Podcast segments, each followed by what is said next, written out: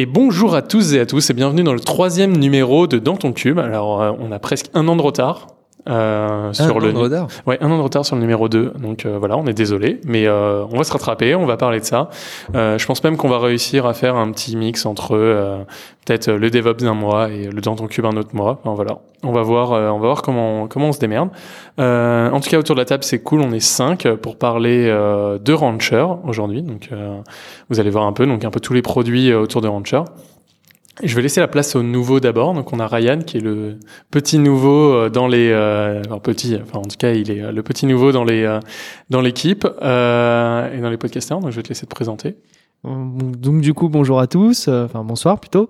du coup moi c'est du coup Ryan Belazar. Du coup je suis consultant donc pour pour Thales et je travaille du coup dans la même équipe euh, que Guillaume, donc l'équipe Platformers, qui euh, donc on est en train justement de travailler autour de Kubernetes et de l'implémentation de Rancher.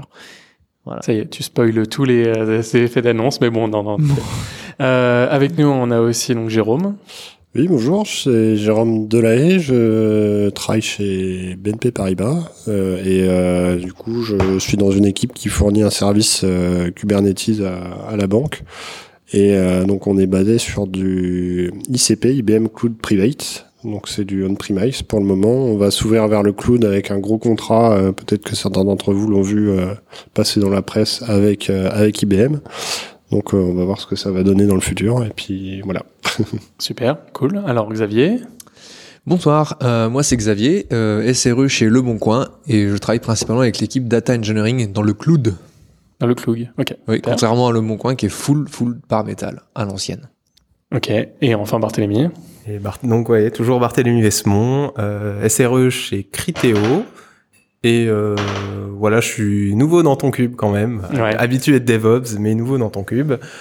On dira pourquoi On dira pourquoi. Bah si, on peut dire pourquoi. Euh, on s'est faisait pas avant. Voilà, on n'en faisait pas avant. On se lance dans un projet euh, tout récent de, euh, de Kubernetes on-premise aussi, à Criteo, qui est en cours de validation. Voilà. Donc en production depuis une semaine. Waouh. Waouh. Et donc, euh, et donc moi, Guillaume Létron. Et donc, euh, alors moi pour le coup, je bosse en tant que freelance. Alors beaucoup sur l'installation de Cube. Alors de l'AKS, de l'EKS, euh, du GKE, etc., etc. Et j'aide principalement donc les clients soit à monter des équipes, comme là ici chez à Thales, où j'aide des équipes à monter des sortes de Kubernetes as a service, et ou alors vraiment d'aider des équipes à juste manager un cluster pour pour leur projet. Et en fait, c'est dans ce cadre euh, qu'on a pu euh, pas mal utiliser Rancher ces dernières semaines, mois. Euh, et donc je me suis dit, euh, tiens, il y a eu pas mal d'annonces euh, en termes de, de projets autour de Rancher, donc on va un peu tous les évoquer, mais même de parler un peu plus vraiment du, du projet, enfin qu'est-ce que peut apporter Rancher et, et d'où est-ce que ça vient? Euh, je vais faire, euh, je vais faire un petit historique d'abord euh, pour ceux qui peut-être qui voient pas trop euh, ce que c'est. donc déjà Rancher, donc c'est une compagnie, mais c'est aussi un produit qu'on va appeler Rancher. Rancher. Rancher 1.0, il faut voir que c'était un peu, enfin c'était donc un prémisse euh, c'est maintenant, euh, bah, c'est obsolète entre guillemets. C'était vraiment déjà un orchestrateur, donc euh, on avait, on avait quelque chose qui venait par dessus Docker et on avait un orchestrateur appelé Cattle qui permettait donc de déployer des conteneurs sur du Docker. Comment tu dis? Cattle. Cattle. Nice. non, oh, pardon, pardon. Ça dès le début. Ah, ça va bien se finir je te jure. Euh, donc voilà, donc on avait on avait cet orchestrateur là. Euh, bon, euh, il a pas mal d'avantages parce qu'en fait il était très très user friendly. Ils ont toujours été très axés sur sur le fait de s'intégrer facilement avec une UI et s'intégrer facilement avec des produits qu'on déploie, etc. Moi je peux, enfin j'ai pas beaucoup d'expérience avec Rancher, donc je vais être un peu la pièce rapportée tout au cours de ce de ce podcast. Mais ce que je me rappelle, parce qu'on l'a utilisé il y a deux ans un tout petit peu, ensemble, euh, Guillaume était avec moi, on travaillait ensemble. Et vraiment, le plus gros avantage à l'époque de Rancher, c'était euh, en une seule commande, on faisait une espèce de bootstrap dans son bash et on avait un cluster qui fonctionnait où on bootstrapait directement ces machines, euh, ces machines sur Kubernetes. Et déjà, alors aujourd'hui à l'époque, ça peut sembler un plus ou moins normal, mais il y a deux trois ans, c'était quelque chose qui était absolument absolument magique. Et c'était déjà un exploit à l'époque. Oui, et en plus, enfin, en fait, il y avait toute la notion de partage de connaissances à l'intérieur d'une entreprise qui était en fait un catalogue. Il y avait pas mal cette notion de euh, de partage d'une application euh, du type euh, une application enfin une équipe dans un coin fait une application la partage aux autres et de facilement pouvoir l'installer en fait il y avait il y avait toute cette il y a toute cette notion en fait dans Rancher depuis le début euh, et c'est plutôt euh, plutôt pas mal ça c'était Rancher 1 donc ce qu'il faut voir bien sûr c'est que bah, Kubernetes a un peu gagné la guerre enfin, Mhm. entre euh, entre euh, La guerre entre- des orchestrateurs. hein. voilà la guerre des orchestrateurs euh, clairement c'est euh, c'est on a quelque chose euh, enfin voilà enfin je vais y arriver euh, par rapport à Swarm par rapport à euh, euh, de chez euh, Nomad. chez HashiCorp voilà Nomad euh, on voit vraiment que maintenant euh, il n'y a plus le choix en fait. Kubernetes a un peu euh, gagné euh, gagné sur tous les autres. Et donc en fait il y a eu un move qui a été fait par Rancher qui est de passer à Rancher 2.0. Donc si jamais vous avez utilisé une fois dans votre vie Rancher 1.0, dites-vous que Rancher 2.0 a rien à voir. Rancher 2.0 c'est vraiment une interface et un un helper, on va dire, je vais, je vais dire ça comme ça, par-dessus un Kubernetes. Ce que va faire Rancher 2.0 et euh, tout celle qui vient après, donc maintenant on a la 2.2 qui va bientôt sortir, euh, D'ici fin mars, oui. voilà, d'ici fin mars, donc euh, c'est vraiment euh, d'ici quelques semaines. On a, euh, on a en fait un helper pour pouvoir euh, gérer une flotte de clusters. Donc Rancher va va va orchestrer, euh, par exemple, de l'AKS chez Azure, de l'EKS chez euh, Amazon ou du GKE chez Google, mais même en plus euh, sur plein d'autres potentiellement va spawner vos clusters et après va les gérer. Alors quand on dit gérer, ça veut dire qu'il va faire le monitoring dessus, il va gérer les utilisateurs et en fait, il va se mettre donc en frontal de votre euh, de votre Kubernetes. Pour se connecter à votre Kubernetes, vous allez passer par Rancher. Vous allez soit passer par l'UI, donc l'UI qui permet euh, de faire des- ce qu'ils appellent des workloads. Vous voyez ça vraiment comme un déploiement. Vraiment, c'est donc vous avez une interface pour faire euh, facilement un déploiement euh, directement via une UI. Alors vraiment euh, en clicodrome euh, comme vous voulez. Mais vous avez aussi la possibilité de vous connecter via kubectl et en fait, Rancher va se mettre entre vous et le donc entre le client kubectl et le le cluster final. Ouais, c'est un Espèce de proxy. bastion, SSH. Quoi, Exactement. En fait, Ouais. c'est un bastion cube. Ouais. C'est un bastion cube, c'est-à-dire qu'en fait, vous allez mettre vos utilisateurs, donc on va- ils vont avoir un kubectl dédié, un kube config Mhm. dédié pour eux, euh, donc avec un token dédié, etc., par euh, utilisateur et par cluster. Et ensuite, vous allez pouvoir gérer les droits airbag euh, au niveau de Rancher. Vous allez pouvoir faire euh, des groupes de rôles euh, et dire, euh, ok, bah tel user, il a accès, il a le droit à telle, euh, telles actions sur le cluster, etc., etc. Et c'est directement Rancher qui va faire ce, cette gestion des droits avant de forwarder les requêtes euh, au cluster euh, au cluster que vous avez spawné. Mhm. Et en fait, comment ça se passe si jamais on regarde Under the Hood, parce que c'est toujours marrant de regarder comment c'est fait en dessous, euh, c'est qu'en fait, il y a des agents qui tournent dans votre cluster. Donc en fait, installer euh, Rancher sur un cluster qui est déjà existant, c'est une ligne de kubectl. Vous faites kubectl apply un manifeste qu'on vous donne. Et en fait, ce que ça va faire, c'est que ça va spawner un daemon set sur tous les nœuds. Donc ça permet d'avoir le reporting, le monitoring sur tous les nœuds, et un cluster agent qu'ils appellent, euh, donc qui tourne en tant qu'un déploiement. Et en fait, tous ces agents, ce qu'ils font, c'est qu'ils ouvrent un WebSocket vers Rancher, et ce WebSocket, il gère dans les deux sens. Donc en fait, ça fait une espèce de, de tunnel WebSocket entre le cluster et euh, Rancher. Ce qui fait qu'en fait, comme ça, même si l'API n'est pas accessible de l'extérieur, euh, Rancher a toujours moyen d'y accéder en passant par le WebSocket qui a ouvert un pod à l'intérieur du cluster précédent. Je peux pas avoir un serveur Rancher dans mon infrastructure. Je peux me l'installer ou alors c'est uniquement euh, sur Internet, euh, Et- et as non. a service? Non, non, c'est vraiment, vous avez une charte Helm. En fait, Rancher, et c'est là encore euh, la magie Je, qui est je là- parle du côté serveur. Ouais, ouais, je parle je pas du côté euh, ce que j'installe sur mon. Non, non, c'est, je parle vraiment du côté serveur. C'est une. Helm chart euh, que tu vas pouvoir installer, puisqu'en fait, donc il y a deux modes. Il y a un mode euh, single euh, où je sais plus comment c'est installé. Enfin, C'est un mode euh, standalone euh, Ouais. ou qui, qui s'installe directement euh, depuis Docker. D'accord. Donc euh, voilà, on a une grosse de commande Docker Run à lancer. Donc là, c'est vraiment idéal pour du test. Mais après, voilà, on a vraiment un mode euh, haute dispo euh, euh, pour vraiment de la prod. Et là, c'est et là, c'est sur Cube. Et c'est en sur fait, Cube. Rancher, c'est un méga géant opérateur. Mais quand je dis méga géant, ça veut dire qu'en fait, il te déploie 20 CRD, en fait. Et en gros, la base de données de Rancher, c'est Cube. Et ça, c'est Toutes les actions que tu fais dans un Rancher, mais vraiment toutes, sont des objets Kubernetes. D'accord. Donc tout en fait est dans, stocké dans etcd au final. Exactement. Ah. Ou Enfin, en gros, dans ta base, dans ton ouais. Et donc, en fait, ça veut dire que bah, il gère la cohérence, il gère tout. Ce qui fait même que backuper un rancher, euh, bah, normalement, c'est backuper les objets euh, Kubernetes qu'il a créés. Hmm. Ce que ça veut dire aussi, et c'est quelque chose par exemple qu'on est en train de faire, c'est que si jamais tu veux rajouter des fonctionnalités à Rancher, alors soit tu les codes dans Rancher directement, soit bah, tu codes un opérateur. Et en fait, cet opérateur peut très bien modifier les objets que Rancher a créés pour pouvoir faire des actions supplémentaires. Et donc ça, par exemple, c'est quelque chose qu'on est en train de euh, qu'on est en train de euh, de, de Mettre en faire, place. de mettre en place, voilà, euh, chez chez Thales par exemple. Euh, une question de Christophe euh, que vient de me, de me forwarder. Question YouTube live, parce que nous sommes sur YouTube live, vous pouvez nous voir. Faut être abonné, faut savoir quand ça va se passer. Voilà, Donc- on a une question euh, de Christophe qui nous dit euh, est-ce que l'un de nous a testé OpenShift euh, comme surcouche à, Kubernetes Alors c'est vrai que là aujourd'hui, donc euh, pourquoi on a fait Rancher aujourd'hui? Il faut voir que c'est euh, en fait on avait un rendez-vous avec Rancher, donc on a un peu parlé avec les gens donc de Rancher Labs euh, directement, et c'est vrai que eux nous disent souvent, enfin nous ont dit que les gens choisissent entre Rancher, OpenShift ou une autre surcouche PKS. PKS ou même ICP euh, de IBM. Et c'est vrai que c'est des surcouches, on voit ça comme des surcouches à, à, à Kubernetes.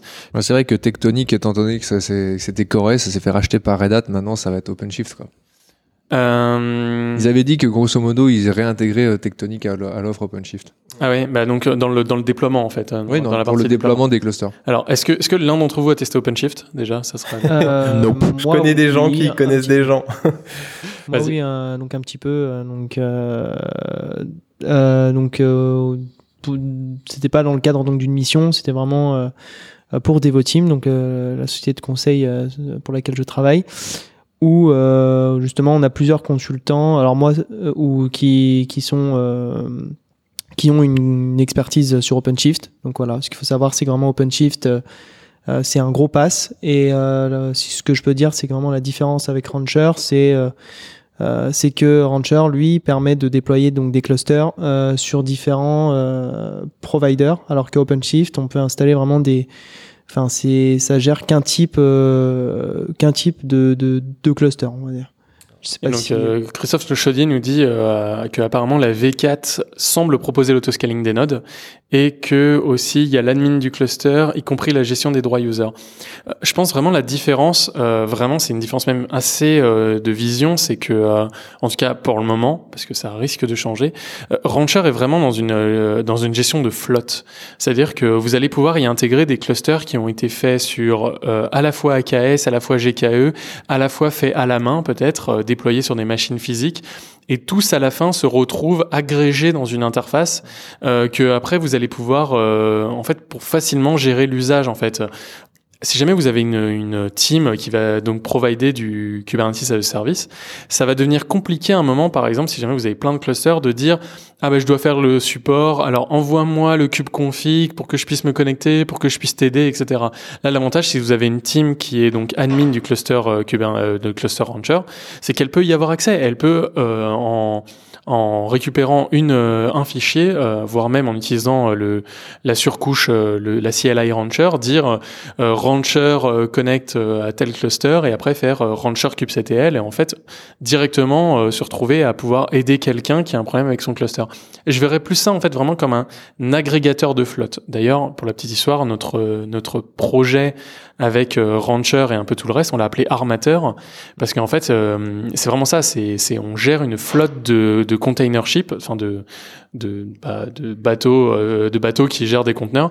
Et en fait c'est comme ça qu'on se voit un peu comme une comme une gestion de flotte. euh, Bah, c'est vraiment un outil de management hein, vraiment voilà, c'est plus comme ça, et peut-être même qu'on peut, alors là, j'en ai aucune idée, euh, peut-être même qu'on peut gérer des clusters euh, euh, OpenShift avec Rancher, c'est pas un- à voir, à voir en très très, mais je vois pas trop le problème, Euh, sachant que c'est des pods. Moi, moi, je sais pas ce qui est devenu les versions ultérieures d'OpenShift, mais tout au début, en fait, ce qu'ils proposaient, c'était, euh, j'ai envie de dire, une abstraction au-dessus de Cube. En gros, tu avais ton fichier euh, OpenShift YAML et puis tu définissais euh, comment tu voulais dé- déployer une appli. Et en, qu'en fait, en dessous, OpenShift utilisait Cube, mais ça pouvait utiliser autre chose.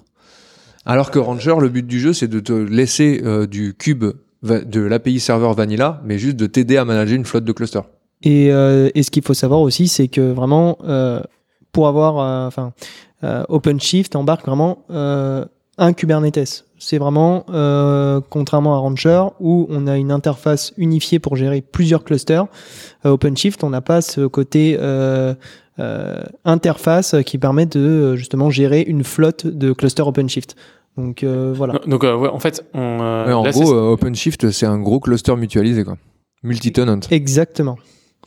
D'accord, c'est c'est c'est ça. euh, Donc euh, c'est vrai qu'on n'est pas expert OpenShift, donc ça se trouve on dit des énormes conneries ça, où ça se trouve la fonctionnalité est disponible euh, maintenant.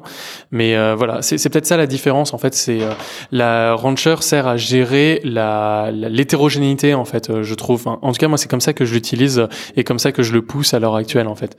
Et, et c'est vraiment super sympa parce que même ça peut permettre de de- d'installer ça comme on veut et après on peut importer le cluster dans Rancher. Donc euh, c'est vraiment euh, c'est vraiment sympa. Je, je vais juste faire une aparté. On est, on est dans des, des débats de spécialistes, mais des fois, euh, moi j'aime bien rappeler des trucs qui sont complètement obvious pour nous, euh, notamment à quoi ça sert d'avoir plusieurs clusters dans plein d'endroits différents quand on pourrait avoir un seul gros cluster ou deux ou trois gros clusters qu'on manage nous-mêmes et qui ont euh, et sur lequel on met euh, tous nos clients ou toutes nos applis dans différents namespaces et compagnie. Enfin Ah, voilà donc t'es qu'on dans le rappelle- débat entre Voilà. un multi-gros tenant un ou gros plusieurs tenant petits- ou plusieurs tenants Ah et ouais. pourquoi euh, si on en fait plusieurs pourquoi on les met partout et dans différents machins enfin voilà qu'on rappelle juste ces bases là qui semblent pas forcément partagées et évidentes pour tout le monde Ah ouais, non, mais c'est pas partagé du tout. hein. Et, et Et c'est normal, hein. Et c'est vrai que c'est un gros débat qu'on, euh, qu'il y a. Et en fait, je pense que ce débat est tout de suite, euh, enfin, on arrive à le casser à partir de l'expérience. C'est qui a déjà managé un énorme cluster, c'est la merde que c'est. Mais clairement, le, le, le- c'est, enfin, en gros, c'est mettre tous ses œufs dans le même panier. Dès que tu fais un upgrade, c'est un peu YOLO. Mhm. Euh, en plus, c'est euh, t'as tout de suite un problème de charge sur ton sur ton ta base de TCD. Euh, t'as un problème sur à peu près tout. T'as un problème après de de pour gérer euh, les namespaces, c'est-à-dire euh, gérer finement les droits, parce que euh, bah il y a toujours un gars qui a besoin d'avoir un cluster role pour parce qu'il a besoin d'accéder à des ressources qui sont seulement cluster wide. Donc comment tu lui donnes les droits à lui en particulier, etc. Et en fait, tu te retrouves à faire du support tout le temps. Puis va troubleshot euh, tout ça quoi. Ouais, c'est ça. Je, je- ça, hein. je pense qu'il y a quelqu'un qui a une expérience parmi nous, donc euh, je pense qu'il va bah, pouvoir en parler. Hein. Je commence à en avoir euh, une, une bonne expérience, étant donné que notre ICP, c'est un ICP multitenant. Donc on a, chez nous, on a plusieurs environnements, donc euh, un build, un de prod euh, pour des usages internes et un build, un prod pour de la prési, donc euh, exposé sur Internet. Et euh, et du coup, oui, c'est le- c'est vrai qu'on est obligé de gérer, euh, surtout qu'on on a renforcé euh, des pod security policy pour limiter les droits euh, des gens. Puisque c'est un serveur mutualisé, c'est un que mutualisé, donc il faut faire aussi attention. Et on a des directives de groupe, typiquement du run as no root euh, obligatoire, du read only root Policy, FS. euh, Il y a euh, privilège escalation euh, false aussi. Donc ça entraîne euh, plusieurs soucis, euh, notamment avec les, les personnes qui utilisent des images euh, qui viennent de l'extérieur. Donc faut nécessairement faire un peu d'adaptation, mais bon, ça, ça se fait. De toute façon, ta machine, elle n'a Euh, pas accès à Internet. donc. Nos machines n'ont pas accès à Internet, donc ça règle, ça règle la question. Ah, mais du coup, voilà, en fait, avoir un gros Ouais, cluster ça, mutualisé, ça impose c'est beaucoup tout de de suite. euh, contraintes ouais. de sécurité enfin voilà ça laisse Ouais. moins de latitude parce que euh, En gros, est- tout le monde a les mêmes contraintes. Et donc, euh, si t'en as un qui a beaucoup de contraintes, qu'on a besoin, eh ben, elles sont tout de suite imposées. Ça, on nivelle par, enfin, celui qui a le plus de contraintes, c'est celui qui définit les contraintes du, de l'intégralité du cluster. Et en général, euh, nous, c'est particulier vu que nos contraintes, elles viennent surtout des régulateurs, en fait. oui, mais vous, Donc, vous êtes euh, dans le monde domaine bancaire, c'est ça? Voilà, donc, le euh, les régulations.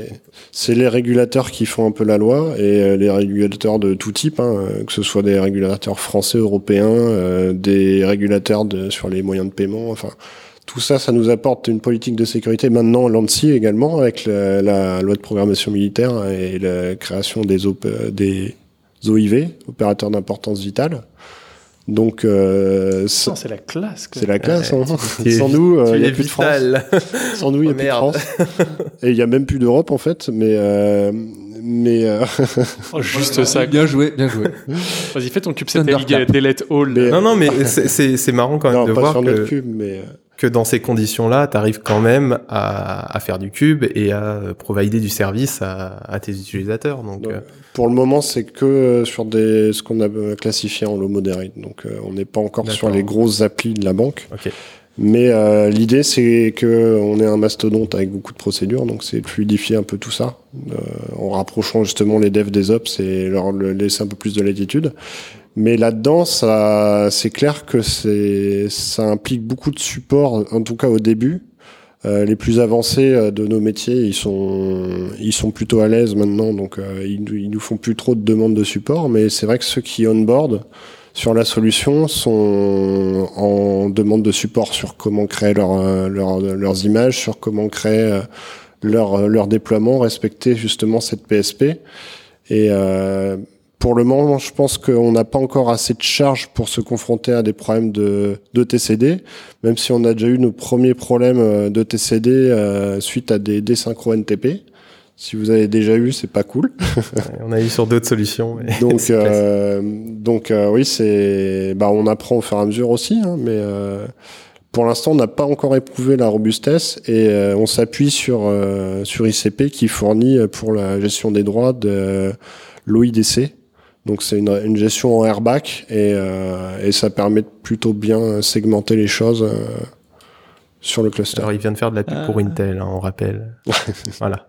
Merci Intel. Si je peux ajouter juste un point pour l'historique, enfin pour euh, clore le débat mono euh, multi-tenant. IBM. Euh, enfin pour la petite historique, Thales, vraiment donc avant que toi Guillaume donc tu rejoignes l'équipe, il y a vraiment eu un long débat, mais c'était limite une guerre pour savoir si on devait partir sur du sur rester sur du monotenante ou aller vers du multi-tenante. ça a été ça a été très loin. Il y a eu des votes à main levée. On s'est retrouvé avec une égalité et euh, une égalité euh, euh, donc et du coup la question qui qui a été soulevée notamment par par quelqu'un de plus haut au sein donc du groupe Thales c'était justement bah ok si on part sur n cluster comment on les manage? Et c'est là où justement la magie de Rancher opère. Ah oui c'est clair ça c'est justement le plus. Mais moi ce qui m'avait toujours un peu un peu questionné, c'est euh, dans le système d'automatisation, c'est qu'une fois qu'on sait grosso modo automatiser un cluster, tu sais en automatiser plusieurs. Après, il y a comment les adresser, ça je suis sûr, c'est euh, là où Rancher est super cool. Mais euh, sur ce débat de un seul cluster versus plusieurs, moi j'ai toujours un peu halluciné ce genre de truc. Si tu sais en faire un, tu sais en faire deux, quoi. Mais, mais c'est surtout qu'en fait, le débat, il était euh, ah, il faut pas en faire plein parce qu'on n'a pas la solution pour les gérer. Bah, développe la solution. Enfin, ah oui, ouais, ça c'est toujours le faux débat. Hein. C'est tu l'auras toujours. Hein. C'est c'est c'était enfin, si jamais tu es obligé euh, de euh, de mettre énormément de temps après dans la gestion du cluster, bah, ce temps que tu allais mettre dans la gestion d'un seul cluster, mets-le dans le temps pour gérer une solution. Mais en plus, c'était même potentiellement faisable assez facilement. Un repository avec un YAML dedans enfin un petit wrapper au-dessus de kubectl et c'était faisable euh, assez facilement de gérer ça. Et en fait, cette, cette manque de vision, en fait, je n'ai jamais compris si elle était euh, due euh, juste à une peur. Euh, la peur de ne pas savoir gérer, sachant que ça va être déjà compliqué de gérer un cluster. En fait, en fait, on était dans un combat de peur, en fait, et c'est ça que j'ai jamais, jamais vraiment compris la, la, différence entre les deux. Ah ouais, j'ai une avance de solution, pour, en tout cas pour notre cas, c'est que l'obsession, c'est de rationaliser les coûts. Et du coup, on pense que avoir un gros cluster, ça va coûter moins cher, sachant que pour dans notre cas, en fait, avant de partir sur ICP, on avait une solution maison qui savait spawner des clusters euh, pour les clients, mais en monotenante, en fait. Donc, euh, c'était expérimental, mais il me semble pas qu'on a eu euh, énormément de problèmes sur ces sur ces clusters. Les seuls problèmes qu'on a eu, c'est qu'on a arrêté de les maintenir pendant deux ans, donc au bout d'un moment, ils commençaient à tomber en lambeaux, mais c'était plutôt robuste de T'as certainement raison, mais l'intelligence voudrait que euh, que on laisse la, enfin on laisse la chance, on teste en fait quand on fait un choix. Quand on fait un choix entre euh, non non il rigole mais quand on fait un choix entre une solution A et une solution B, on s'attend pas forcément à avoir la réponse euh, avant de commencer. Il faut se donner des il faut se donner des retours. Il faut avoir de il faut avoir des inputs, il faut avoir des, un retour d'expérience, faut quelque chose. Donc, soit on le trouve dans la documentation, soit on se repose sur des expériences de ces, mhm. de ces utilisateurs, enfin, de ces utilisateurs ou de ces employés ou de ces collaborateurs, soit on prend des freelances qui nous apportent une expérience externe qu'on n'a pas, mais en général, moi, soit t'expérimentes justement. Soit t'expérimentes. Tu laisses, tu fais le choix, le choix tu B. prends un use case, tu fais les deux, tu tires la conclusion en te disant, ok, celui-ci c'est pas pratique, celui-ci c'est, il y a plus de risques, celui-ci, voilà. Enfin, t'essayes d'avoir ces, euh, d'avoir ce retour-là. démarche scientifique. Faut pas avoir peur d'échouer, quoi. Exactement. C'est une démarche intelligente. Et mais moi, ce que j'ai observé en, en live, dans différentes boîtes, hein, c'est on s'attend à avoir la réponse avant même de commencer et c'est ça que je, je, trouve aberrant. La phase de planification en fait, euh, tu planifies avant de faire. Ça, tu planifies avant de faire, tu ensuite tu fais, ensuite euh, voilà. Et, et on se met des contraintes dès le départ. Quoi. Le cycle en V c'est ça. Et en fait tu en une espèce d'over-engineering, tu essayes de penser la solution de bout, de bout en bout avant même d'avoir commencé. Et ah bah on rejoint le débat de euh, multi-tenant. Ah mais tu vois, ça reste, moi je trouve que ça reste très en écho avec ce que disait Jérôme sur le, on veut euh, tout optimiser parce que mhm. déjà ça, dans l'esprit des gens qui managent, eh ben, te laisser partir sur deux solutions parallèles qui ont en fait grosso modo le même but, eh ben pour eux c'est une perte de temps et de et de et de et de personnes qui doivent bosser. Euh, j'ai un, un, super exemple en fait, euh, juste pour finir sur ce débat-là. Euh, alors là, c'est parce qu'en fait c'est un sujet qui me plaît et ça a complètement rien à voir avec ce qu'on est en train de dire. Oh, Mais la NASA, donc qui avait mis tous ses œufs dans le même panier pour faire la navette spatiale, on a vu ce qui s'est passé. C'est-à-dire que c'était une grosse merde, ça a coûté un fric fou, etc. C'était pas une grosse merde. Non, c'est pas une grosse merde, mais ça a été de l'over-engineering de bout en bout et avec des problèmes de presta, etc., etc. Mais en gros, ils ont mis tous leurs œufs dans le même panier, ils ont arrêté la Saturn 5, ils ont tout arrêté tout ce qui marchait bien. Là, à l'heure actuelle, ils sont pas en train de refaire la même erreur, c'est-à-dire que quand ils ont voulu choisir une une capsule pour retourner dans l'ISS, ce qu'ils ont fait, c'est qu'ils ont demandé à des contracteurs privés. Il y a eu cinq, euh, il y a eu cinq personnes qui ont euh, qui ont répondu. Ils ont filé du fric aux cinq pour continuer les développements. Puis après, ils ont choisi plus que deux, et c'est comme ça que maintenant, donc on a la navette euh, Dragon Crew qui est en train de qui est en train de partir. Et donc et et en même temps, ils continuent de donner du fric à Boeing. Oui, mais Boeing a aussi une navette. Le but du jeu, c'est d'en avoir deux en production. S'il y en a une qui tombe, ils ont toujours un accès à l'espace. Exactement. Mais donc mais donc ils ne se disent pas, on va, on en a une qui marche, on va garder celle-ci. Ils se disent tout là maintenant qu'ils ont fait l'erreur une fois avec euh, avec la navette spatiale, bah là ils se disent que du multi-tenant pour l'accès à l'espace, c'est plutôt pas mal. On pourrait troller en disant oui, mais bon, on met tous nos œufs dans Kubernetes, pourquoi on ferait pas du Kubernetes et du Mesos? Ça marcherait. Ah ouais, très bien. Ouais, moi ça. mais c'est très bien de faire du nomade, de faire des choses comme ça. C'est vraiment très bien. Mais tu sais, à une époque sur Cube, on avait aussi l'autre débat sur comment on spawnait. Tu sais, je sais pas, avant qu'on ait les, les, solutions comme comme euh, Rancher, on avait des fois une topologie où on a testé genre euh, j'utilise tel orchestrateur pour euh, spawner les cubes les cubelettes avec un premier défaut qui me permettait au moins de scaler, on va dire, les, les workers. Et ensuite, par-dessus, j'utilisais la richesse de l'API serveur pour spawner mes, services. Mm. Tu vois, genre, il y a plein d'exemples. Ou, regarde, autre exemple tellement concret. Euh, Circle CI, mhm. je crois que c'est eux, ouais. Ils utilisent euh, je, euh, Nomad, ouais c'est ça, pour spawner les jobs de CI et Nomad est déployé dans du cube ou inversement. Enfin, il y a un truc comme ça où ils utilisent un premier orchestrateur pour déployer leur socle parce que c'est ce qui leur convient. Parce que euh, ils ont un cluster de 10 nœuds et par exemple avec du Swarm ça marche bien et puis par dessus euh, le cube permet plus de souplesse pour la partie applicative. Je crois que c'est exactement ce que ce que fait Mesos aussi avec euh, je, suis pas sûr hein, mais je crois que du oui DCOS excusez-moi c'est ça. Avec du Kubernetes ah c'est vrai qu'il y a un Kubernetes euh, framework ouais, ouais, ouais c'est ça. Voilà. c'est c'est un Kubernetes bah, entièrement conteneurisé il communique plus que là-dessus hein. on regarde leur dernier blog post c'est c'est assez flagrant. Alors, on a, on, a une question là-dessus, justement, donc sur la gestion de comment euh, Rancher gère le, le multi-tenant. C'est euh, est-ce que on peut euh, faire du déploiement multi-agrégat? C'est-à-dire, est-ce que est-ce qu'on peut choisir euh, où est-ce qu'on met une application, etc. Est-ce qu'on a une sorte de fédération? Est-ce que Rancher nous permet la fédération euh, de ces clusters? Ou alors, est-ce que quand on fait un appel, c'est systématiquement sur un cluster dédié Bon, j'ai la réponse. Bon, je bah, vas-y. Vas euh, alors, en, en, gros, non, on n'a aucune gestion de fédération. Euh, alors, alors, je vais, enfin, il y a, il y a presque pas de gestion de fédération. C'est-à-dire qu'en fait, on a vraiment une gestion multi d'un cluster en particulier. Ça gère vraiment l'accès. Euh, ce que va faire que euh, Rancher, c'est par contre, il va euh, fédérer l'usage en fait. C'est-à-dire que les users sont les mêmes, quels que soient les clusters. Donc, on a une gestion de la politique d'accès. L'audit et la sécurité, c'est voilà. Ça, ça, on a quelque chose de fédéré. Vous pouvez le lier même à votre Azure AD, avec votre euh, l'authentification GitHub ou quoi que ce soit, et donc dire toute l'organisation euh, Intel, elle a le droit de se connecter euh, et c'est la seule. Et donc comme ça, on profite euh, de l'authentification GitHub, par exemple. mais on n'a pas cette notion de d'application qu'on va mettre à un endroit à un autre. Par contre, on a une notion de catalogue. C'était un peu ce qu'on disait dans Rancher 1. Maintenant, dans Rancher 2, on a la notion de catalogue. C'est-à-dire que si jamais vous avez une charte Helm de disponible que vous avez mis sur un Helm Museum, c'est ça? Un chart Museum. Un chart Museum et ben en fait, vous pouvez très bien la rendre accessible pour tous les autres. Euh, donc c'est-à-dire qu'en un clic, en fait, vous avez un endroit où vous avez un catalogue app et puis euh, les gens peuvent choisir. Mais vraiment, c'est comme au marché. Hein. On, choisit, on a un petit descriptif, on a un joli petit logo et puis hop, on décide de, de le déployer sur son cluster. Après, on a, on a quelque chose qui ressemble à de la fédération, et c'est d'ailleurs ça qu'on est en train d'utiliser, qui est dans la version 2.2, qui est le multi-cluster app. C'est-à-dire qu'en fait, on a une charte Helm euh, définie avec des paramètres par défaut, et après, on décide de le déployer dans plusieurs clusters à la fois. L'avantage, c'est que si on update des paramètres sur cette euh, app-là, elle est automatiquement déployée dans tous les clusters.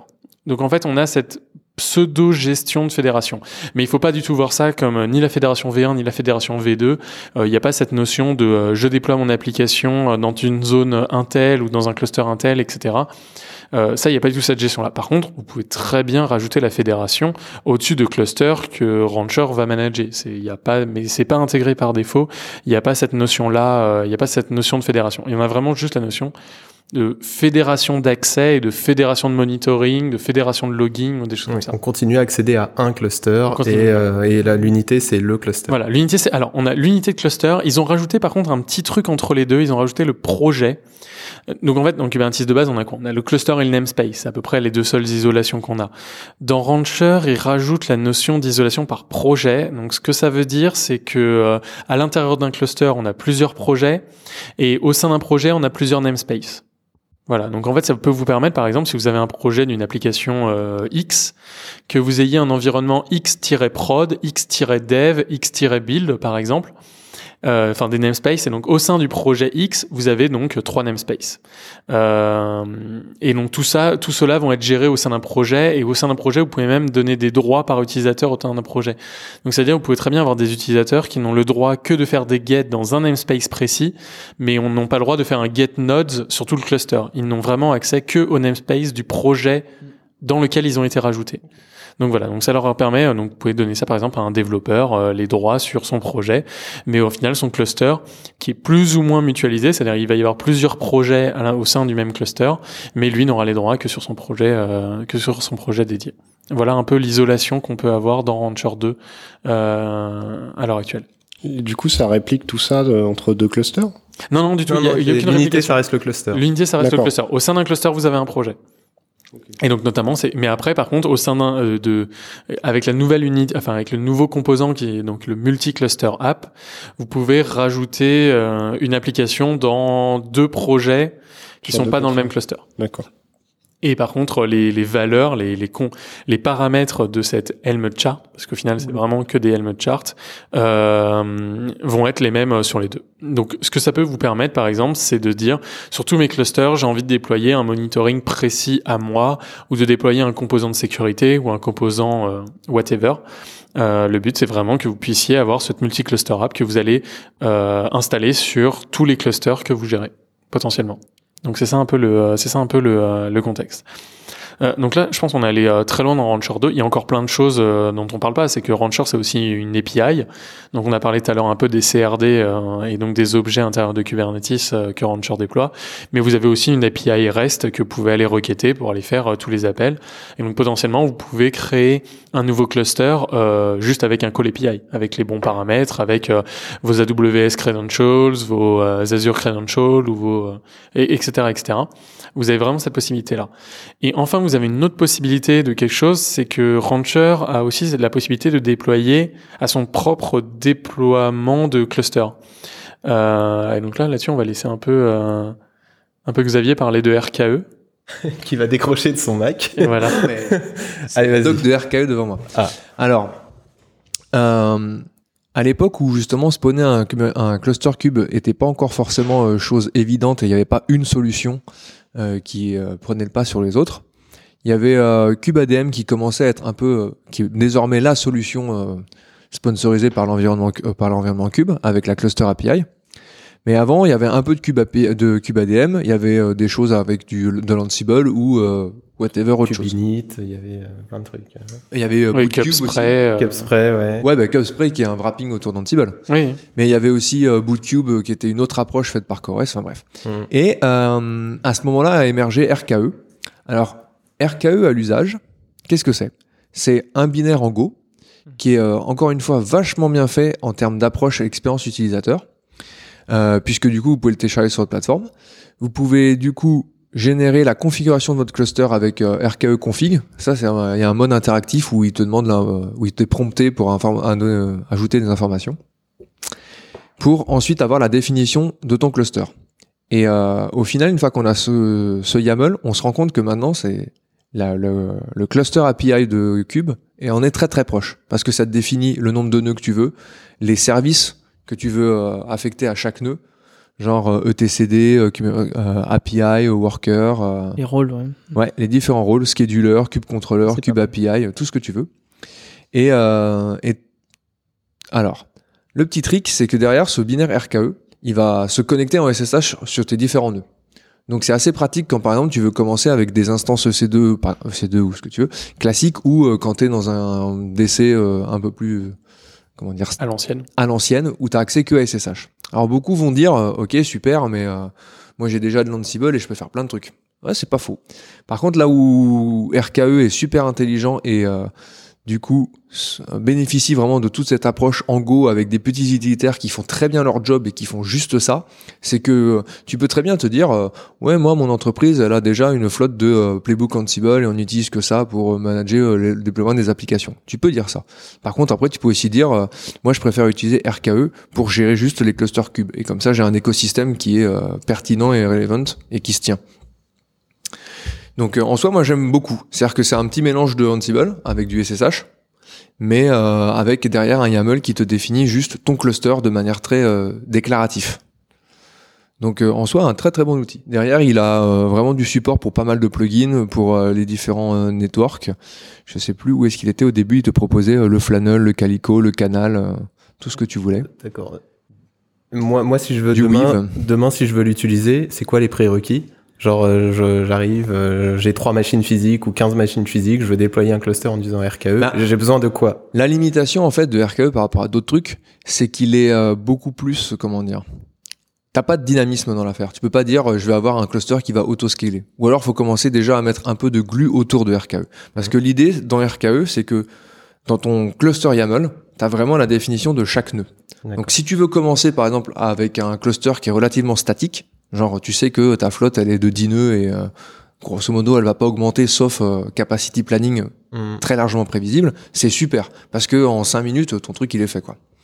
Et, euh, et il- pourtant il gère aussi la notion d'upgrade où euh, dans ton cluster YAML tu commences, tu as par exemple dit euh, je fonctionne avec Cube 1.10, je vais passer à la version 1.13, tu updates le YAML, tu rejoues, tu rejoues un RKE up et lui te fait toute la politique de comment je vais upgrader euh, un par un les nœuds quoi. En revanche, le scaling, c'est plus, euh, c'est moins géré nativement. Tu peux, mais du coup tu re-rajoutes un bloc, voilà un node avec telle adresse, tel port, telle adresse. Il n'y a pas, pas de d'auto-scaling. Voilà, il y a pas d'auto-scaling. Ah, ok. Tu peux, comme je t'ai Oui, dit, si tu fais du capacity planning et que tu te dis euh, dans trois mois ou dans un mois là tout de suite, euh, mon cluster va devoir passer de 10 à 13 nœuds ou de 10 à 20 nœuds, tu peux le faire.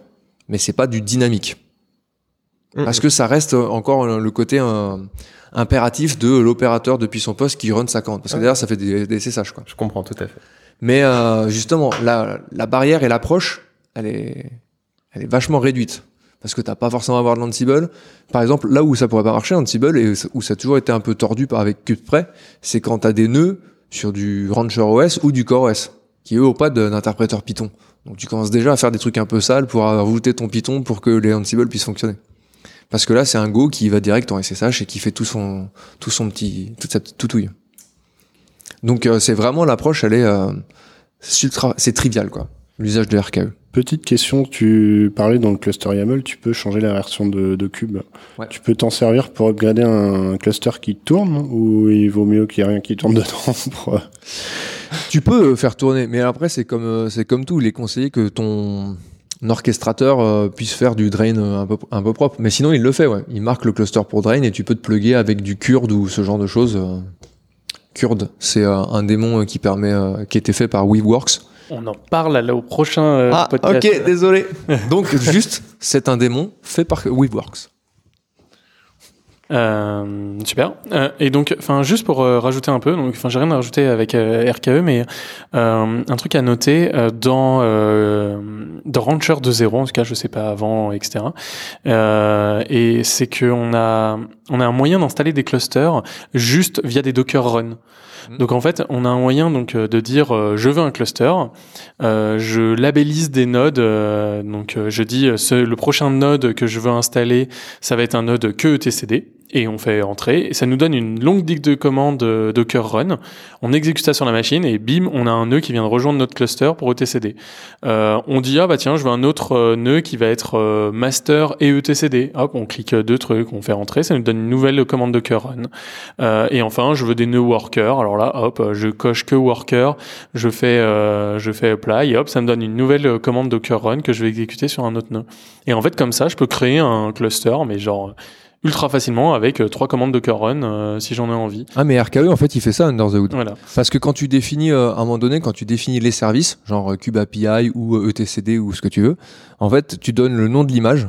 Et eux, c'est des images avec un dash rancher au bout où ils ont customisé l'image qui va bien pour, pour cet usage-là. Quoi. Ouais, donc sans doute, euh, en fait, euh, dans le Rancher UI, euh, il y a RKE under the hood. euh, Pour gérer les clusters un peu plus, comme on dit, au main ou traditionnel par rapport à EKS ou des trucs plus managés. Ouais, c'est ce qu'il fait, ouais, exactement. C'est bundle. Donc voilà, donc en fait vous l'avez directement via l'UI euh, potentiellement. Si jamais vous avez des machines dont vous savez pas quoi foutre, mais euh, vous savez juste que vous n'avez pas envie de les réinstaller, euh, et ben voilà, vous pouvez euh, très bien euh, l'utiliser pour euh, joindre un cluster Kubernetes à la volée. Et ça c'est plutôt bien foutu pour le coup et ça marche, ça marche plutôt bien. Je vais faire une toute petite parenthèse. T'as parlé de la, dans ton introduction, t'as parlé de la, de la cluster API. Et pour moi, la cluster API, la dernière fois que j'ai regardé, euh, c'était, euh, c'était que un projet, quoi. C'était de Ah la bien documentation. D'accord. Donc, Ouais. elle est bien pas en production et ça reste. euh, Non, elle n'est pas encore. Par contre, Cube reste- ADM et ce genre de choses sont passés euh, en bêta maintenant. Ouais. Et, euh, et ils bossent justement là-dessus. Mais même la structure du YAML ressemble beaucoup Ressemble à, à ce qui celle existe avait déjà, à être mis en euh, place par. euh, Bah, en fait, tout le monde a eu à peu près les mêmes besoins. En fait, enfin, je sais qu'il y a deux ans et demi, quand je bossais sur euh, justement mon opérateur qui installe les Kubernetes, euh, enfin, j'ai eu le problème, quoi, et je me suis mis à commencer à, à créer des librairies Go pour le faire. Et en fait, enfin, tu sens très vite que tu as ce besoin-là quand tu commences à installer Kubernetes. Les paramètres, c'est toujours les mêmes. Les besoins, c'est toujours les mêmes. C'est installer des nœuds, c'est installer avec des nœuds avec des paramètres. Et donc en fait, au final, là, euh, tout le monde s'est dit bon bah, en fait, la librairie CubeADM, elle est super cool. Et si ça devenait un standard euh, que les autres pourront utiliser comme description d'un cluster, en fait, et c'est vraiment vraiment bien. Enfin, Et ça a vraiment progressé, surtout. Euh, CubeADM, ça a vraiment progressé, quoi. ouais, ouais. Donc euh, donc voilà. Donc euh, c'est c'est, on vous dit pas ni d'utiliser RKE ni du- d'utiliser euh, forcément CubeADM. Trouvez la juste solution pour vous. Euh, mais euh, Ouais, Mais alors c'est qu'il n'y a pas un outil qui est mieux que tout le monde. Mais alors chaque outil, son be- chaque besoin, son outil. voilà. Mais le premier qui me sort un Terraform, par contre, il sort. hein. C'est, euh, Et puis surtout, l'objectif est chef. le même. Chef. On peut dire que l'objectif est le même. L'objectif, c'est euh, de déployer un Kubernetes vanilla, quoi, quasiment. Oui, voilà. Une fois une fois qu'on a un Kubernetes. Peu importe euh, l'installeur. hein. Voilà. Donc, euh, Mais, mais essayer de trouver une solution propre, quoi. Hein, Oui. Une solution qui marche, quoi. Enfin, À la limite, le Terraform, c'est si tu veux, en gros, automatiser le spawning de tes instances. c'est de- Après, tu utilises RKE. Par-dessus. C'était du troll. Ouais, bah, ça marche. Ah. Ouais, du presque troll. Euh, ok. euh, alors et après dans la sphère de Rancher, alors là on pourrait se dire bon, bah c'est bon, on a un peu tout touché à Rancher entre euh, l'UI qui nous permet de gérer plein de clusters et euh, le logiciel pour les installer. Euh, on a encore d'autres projets euh, under the hood euh, et là on va en parler d'un qui est alors mais alors complètement transverse. Je sais même pas qu'est-ce qu'il fait là, mais euh, mais tu vas pouvoir nous en parler, Jérôme. Longhorn. Donc euh, voilà, c'est Longhorn. Ça, le, le but de Longhorn, c'est de fournir euh, du stockage distribué fait pour les conteneurs et pour les déploiements en cloud. Euh, leur volonté en faisant Longhorn, c'est simplifier, euh, simplifier les choses. Donc leur, euh, leur idée de base, c'est un volume, euh, un contrôleur égale un volume. Et euh, ce que ça apporte, c'est euh, quelque chose qui n'est pas natif dans Cube, enfin en tout cas j'avais pas vu, c'est euh, bah, des fonctions de réplication de volume et euh, les fonctions de snapshot, notamment euh, les incrémentales, qui sont qui sont manquantes et qui peuvent être des besoins euh, des besoins métiers. Euh, étant donné que je viens moi du monde du stockage, c'est des des fonctions qui me semblent un peu basiques, mais euh, qui n'étaient pas euh, disponibles du coup sur Cube nativement. Par contre, ça reste assez.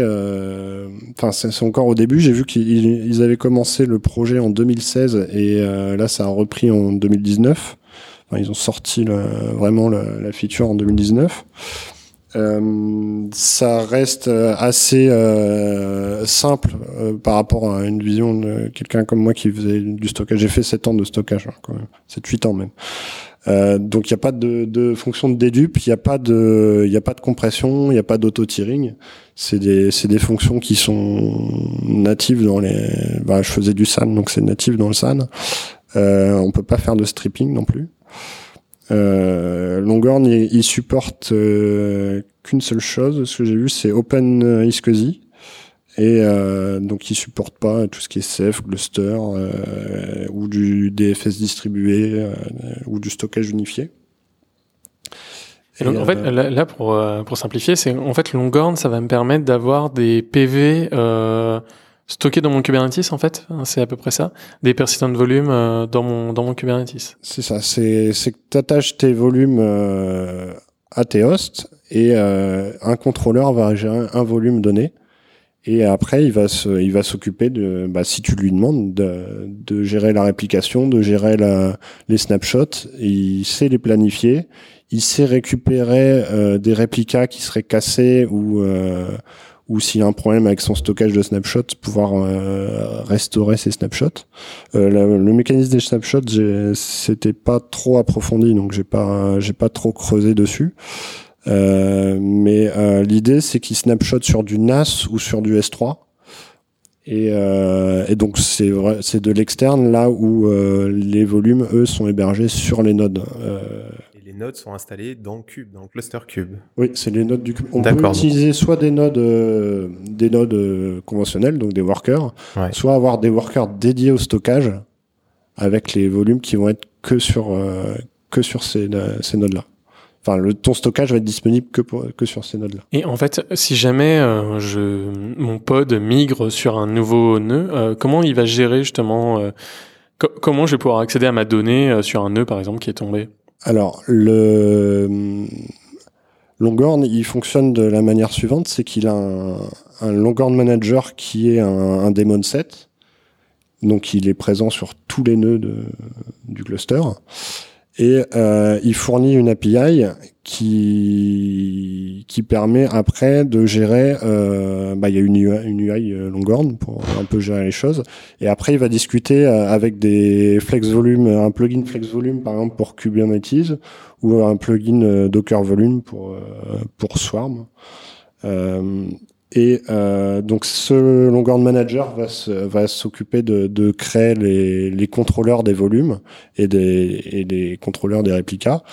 Et, euh, et il va il va euh, du coup orchestrer tout ce qui est réplication de de ces volumes.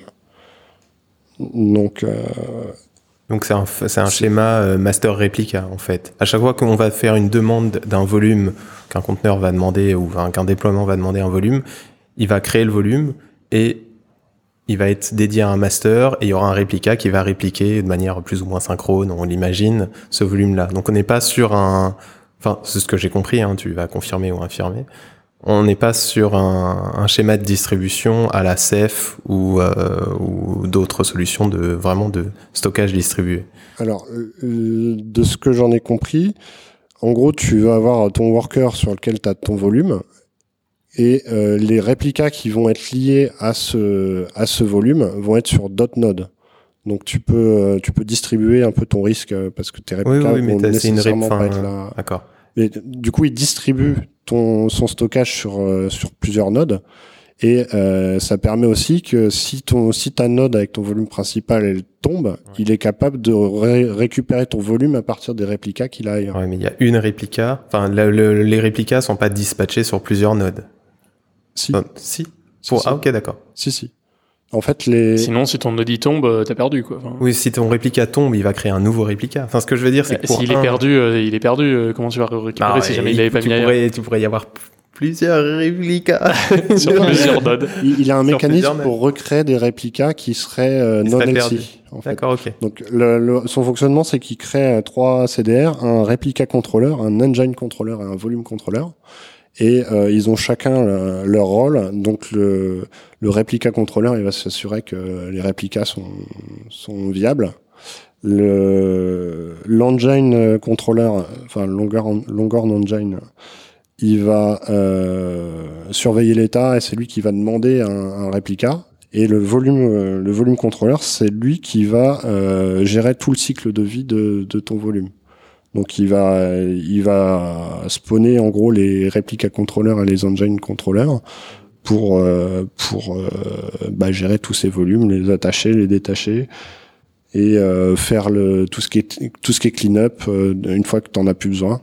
Et donc, et donc ça, on peut bien l'utiliser donc euh, à côté du workload qu'on a habituellement. euh, Enfin, par exemple, est-ce qu'il va faire de la colocation, c'est-à-dire euh, si jamais euh, j'ai un pote qui tourne à un endroit, il va privilégier de mettre le réplica sur la machine sur laquelle il est pour éviter le trafic réseau, par exemple? Bah, de ce que j'ai compris, c'est qu'au contraire, le, le volume va être sur cette machine-là, mais les réplicas va être Oui, c'est ça. Mais on aura on- l'endroit où mon nœud local va faire ses writes, euh, ses reads, euh, ça va déjà être fait en privilégié euh, sur le nœud Dans le local. cadre où tu utilises les volumes de tes workers et pas des workers dédiés euh, à ton stockage. Ouais, voilà. Et donc en fait, en gros, ça, pour, ça, peut, ça doit permettre normalement donc de une sorte de colocalisation et du storage au sein d'un même cluster, parce que bah, j'achète des machines avec déjà des disques durs autant que je les utilise. C'est un peu ça le concept. Un- un- Et le, il fait de, nativement de la réplication synchrone. Donc, euh, il, je vais pas euh, creuser plus que ça, mais je pense qu'il doit avoir des contraintes en termes de temps de réponse au niveau réseau entre les nodes. Ouais. Donc, donc, pouvoir, donc, faut quand euh, même faire gaffe si jamais on met du network intensive application à côté du storage, ça peut potentiellement se marcher un peu dessus, euh, si jamais je comprends bien. Non mais c'est intéressant ce que tu dis parce que j'ai regardé récemment les, les volumes locaux, donc les euh, local euh, persisted volumes de Kubernetes, et c'est vrai que euh, avoir, enfin ça impose des contraintes, notamment des contraintes de scheduling, des contraintes de, de plein de choses, et avoir cette flexibilité là de se dire j'ai un volume réseau, enfin j'ai un volume distant, j'ai un volume network, mais il est favorisé, enfin en tout cas si c'est possible, en fait ce volume network, c'est il est sur ma machine locale sans que je le sache, euh, donc j'ai des performances euh, plutôt bonnes au maximum, enfin en best effort, c'est super, euh, c'est super sympa comme feature. Ça ressemble, je crois, un peu à Portworx, euh, qui euh, marche un peu comme ça, qui est une solution qui est pas du tout open source, à mes souvenirs. Mais de ce que j'avais vu comme présentation, ça doit ressembler à ça. Alors après, je suis une bille dans ce genre Storage. de truc-là, donc euh, donc c'est pas à moi qu'il faut demander ça. Enfin non, je connais très bien Ceph. Mais euh, voilà, à part Ceph, euh, j'y bite rien. Et euh, et donc voilà. Et je crois que je crois que ça ressemble un peu à ça le comportement euh, de de Portworx euh, de base. Mais euh, voilà, je De rapprocher le, le Voilà, de ra- voilà, enfin la donnée du, du traitement. Exactement, mais de garder la notion de réplica parce que bah t'as pas envie de perdre tes données. euh, Enfin, potentiellement t'as pas envie de perdre tes données. Ouais, c'est à regarder de plus près. J'avoue, j'ai pas, euh, Voilà. j'ai pas regardé du tout. Moi, j'ai une question euh, trop lolo. Est-ce que quelqu'un se souvient de Taurus de CoreOS Ah oui, c'est vrai. Il y avait ça qui, euh, qui devait normalement servir. euh, Alors, euh, ça a popé en 2016. Et euh, février 2007, ils ont arrêté le développement parce qu'il n'y a pas eu de communauté autour. Mais c'était à peu près le même jeu. C'était euh, en, en gros, ils ont voulu euh, faire un, du storage au-dessus de Cube pour exploiter toutes ces primitives. Oui, c'est vrai. Oui, Donc euh, le repo est toujours dispo hein, sur euh, GitHub CoreOS Taurus. Mais bon, ça a plus bougé depuis deux ans. quoi.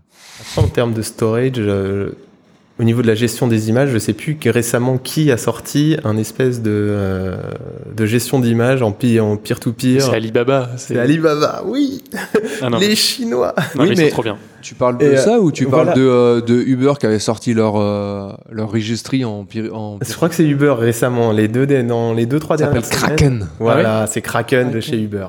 Eh, mais c'était pas le projet que j'avais dit. Attends. Ah non, je l'avais fait. je Et l'ai- avant, il y a quelques années, il y a deux Peer ans, to où peer, il y avait Docker les, registry. euh, les Chinois de chez Alibaba ou de, euh, Ouais, c'est euh, je crois, ou d'autres euh, grosses, grosses, grosses boîtes euh, Amazon-like en Chine, qui avaient sorti un truc en peer-to-peer pour C'est gérer le la. Docker registry en peer-to-peer, Ouais. Kraken. Moi, je l'avais proposé chez VP en.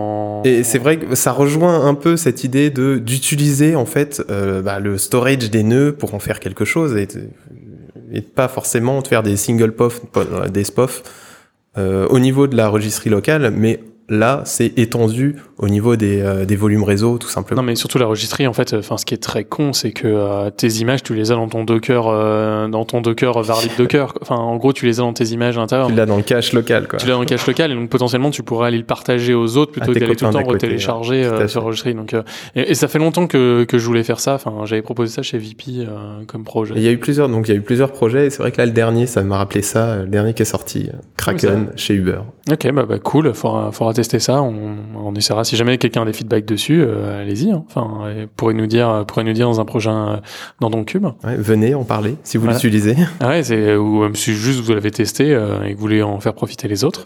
Euh, Pour conclure sur. Longhorn, euh, Désolé. Je, le, ce que je vois comme apport, euh, au-delà de d'avoir des, des fonctions un peu plus avancées au niveau stockage, typiquement les, les réplicas et les, les snapshots, qui sont programmables, euh, je pense que ça peut apporter euh, également un- une couche un peu plus importante au niveau monitoring.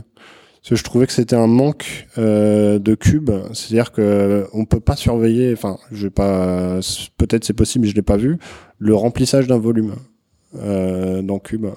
C'est-à-dire que les récupérer les données de remplissage d'un volume, c'est un peu compliqué. Donc je, je, faut que je creuse sur Longhorn, mais euh, si ça sait faire ça, ça pourrait être vraiment pas mal. Et alors, euh, un dernier point que tu m'avais dit avant qu'on commence le podcast, c'est que, je- enfin, tu as confirmé ou pas, si peut-être que j'ai pas très bien compris. hein, il y avait du bruit, on était dehors. il y avait de Euh, la bière. et il y avait de la bière. Euh, c'est que c'est compatible uniquement sur les déploiements Rancher. C'est qu'on peut pas utiliser Longhorn si on n'utilise pas Rancher. Si, c'est Euh, standalone, hein. C'est standalone. C'est standalone, ouais. Ok, Bah, d'accord. l'avais pas très bien compris. Parce que tu m'as dit il y a une API spéciale, c'est pas. Ouais. euh, Bah, il déploie son API en fait, qui est le Longhorn Manager, et il va le déployer en daemon set. Donc, euh, il me semble que tu peux le déployer sur n'importe quel cluster. D'accord, ok. Ça, Ça, ça me, m'aurait- ça me semble logique, mais j'avais pas très bien compris. Donc on peut utiliser Longhorn même si on n'utilise pas Rancher euh, pour déployer son cluster. Très bien. Ok. Euh, un autre projet là pour le coup, on va revenir sur un projet un peu plus vieux. Euh, c'est euh, notre ami euh, Xavier qui va nous en parler parce que je crois y as un peu touché à Rancher OS. Euh, ouais, alors Rancher OS, je l'ai découvert ou en tout, enfin quand il est arrivé en 2014 et euh, c'était un peu avec l'émergence de vraiment de CoreOS où euh, ils avaient poussé. Alors pour rappeler CoreOS, qu'est-ce que c'est? C'est euh, donc une distribution Linux basée grosso modo sur du Gentoo, mais qui en fait part du principe que euh, y a l'OS en lui-même, donc tout ce qui est nécessaire pour faire euh, du SSH ou pour gérer euh, l'interaction avec le hardware qui doit être plus ou moins autonome et qu'ensuite toutes tes applications, enfin il n'y a pas de package manager, toutes tes applications sont entièrement déployées via des conteneurs Docker. Donc leur concept à eux, c'est que c'était un OS avec deux partitions système en read-only et quand tu faisais une upgrade, en fait, tu upgradais tout l'OS d'un coup. Donc tous les binaires et cet effet des releases, ils étaient assez rapides. Pour information, c'est basé sur le système de Chrome OS qui fait exactement Omaha. ça sur les Chromebooks. Euh, Alors ça, c'est le système de euh, c'est le- d'update. Voilà, le, le Omaha, c'est le protocole qui est utilisé aussi par les de tech. Chrome euh, pour se mettre à jour sur Mac et sur euh, Windows. Ça, c'est ouais, c'est le petit démon qui permet, qui euh, vérifie s'il y a une mise à jour de disponible sur CoreOS et qui l'auto-installe. Ça, c'était ça en fait leur but. Mais du coup, la logique, c'était toujours un OS à, à peu près classique, euh, avec des partitions qui se mettaient à jour et euh, le, le bootloader qui était configuré pour booter soit sur la partition A, soit sur la partition B et qui était capable, en gros, de faire des rollbacks atomiques. Mais tu étais toujours sur une arborescence avec du système D, euh, on plus classique.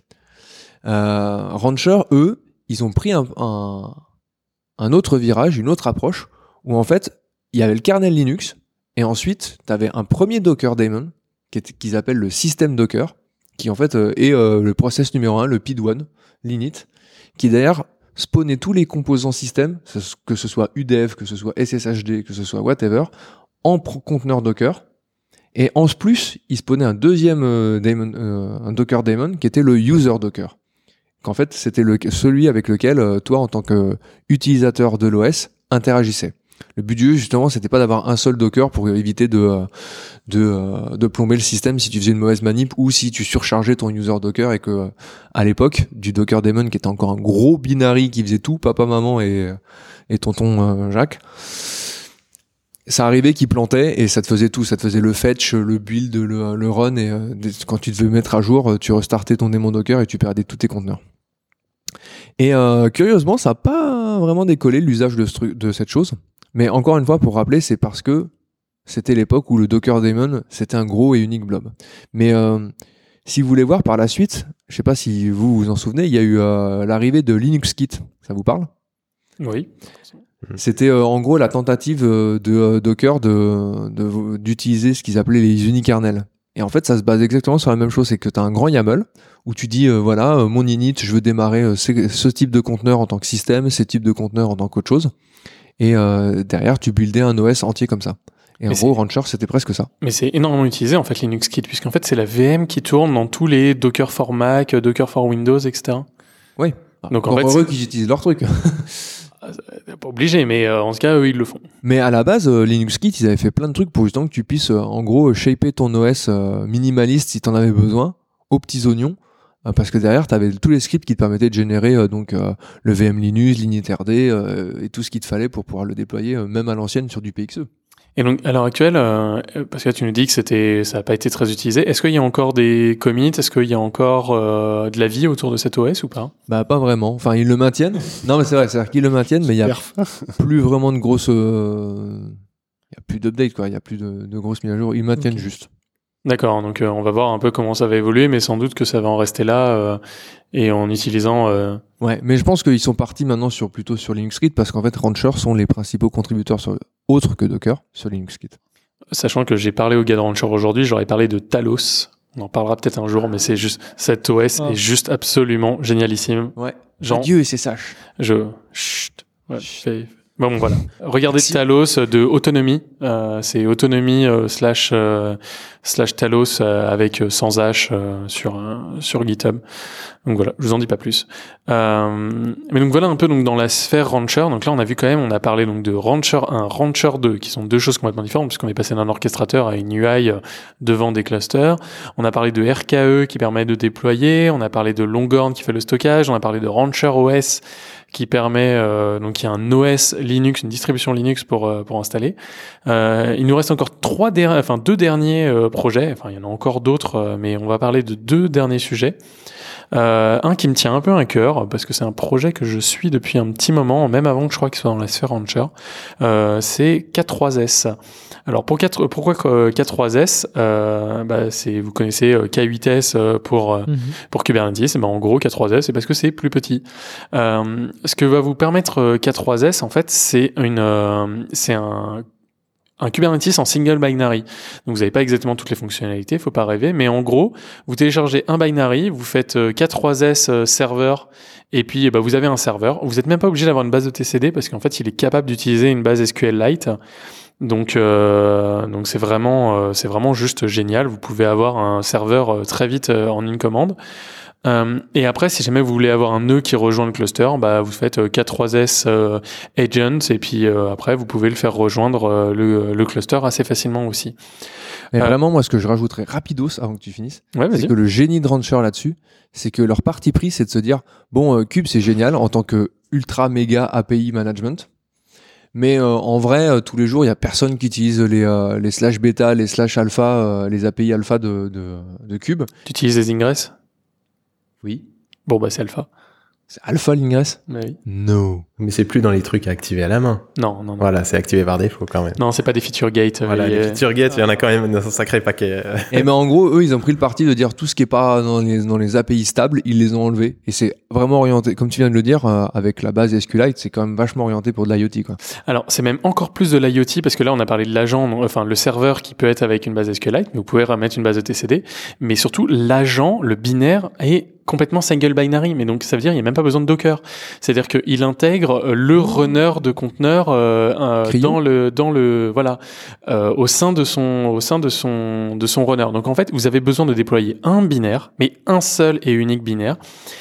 Et vous avez un agent complet Kubernetes. Moi, je peux pas m'empêcher de voir une espèce de, de touche à la Hashimoto dans ce, dans cet outil-là parce que euh, c'est très, euh, c'est très consul, c'est très nomade, c'est très Terraform, tout le single, pardon, tout le single binary.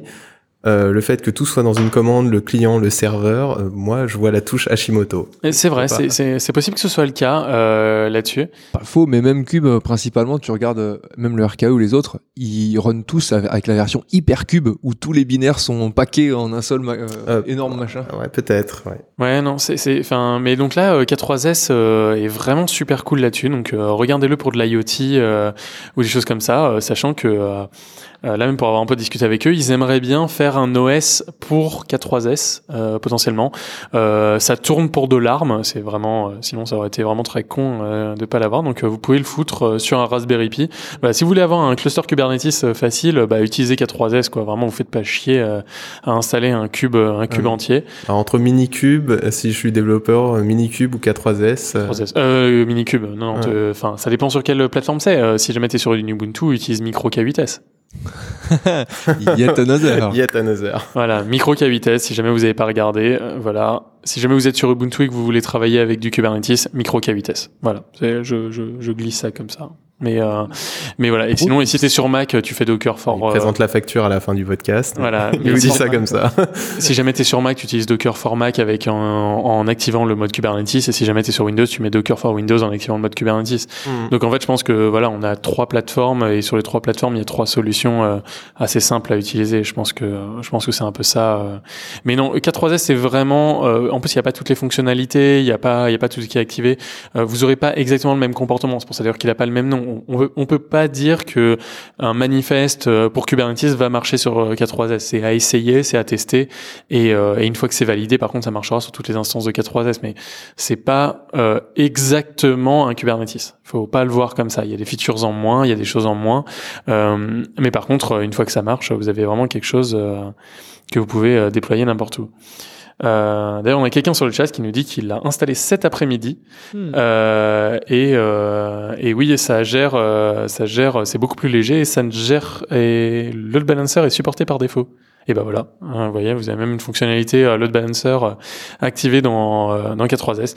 Essayez-le. euh, on n'est pas spécialisé là-dedans, sachant que c'est encore en version bien alpha puisqu'on est en 0.2.0, un truc comme ça. C'est tout euh, jeune, oui. On C'est- aime bien les trucs bien, bien, bien pas secs.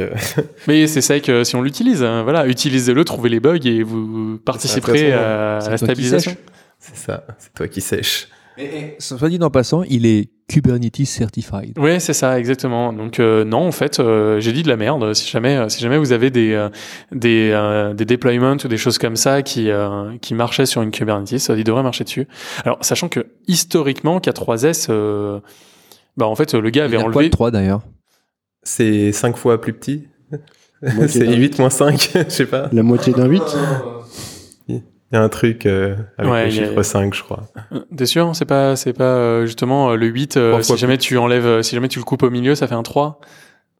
Peut-être, ouais. C'est à moitié plus ouais. petit. on- voilà. Si vous trouvez, vous avez le droit à une chips. Ou alors un sticker rancher parce qu'on a des stickers rancher. En exclusivité. Un sticker. Ah, Ouais, on a des stickers rancher. Il nous a euh, venez caché ça jusqu'ici. Voilà, bah, il non, voulait les garder pour lui. je voulais tu Euh, travailles bien. juste un. Oh, Ah si, c'est ça, hein. c'est 5 less than 8. Five less, tiens, bra, bra, je veux mon sticker Rancher.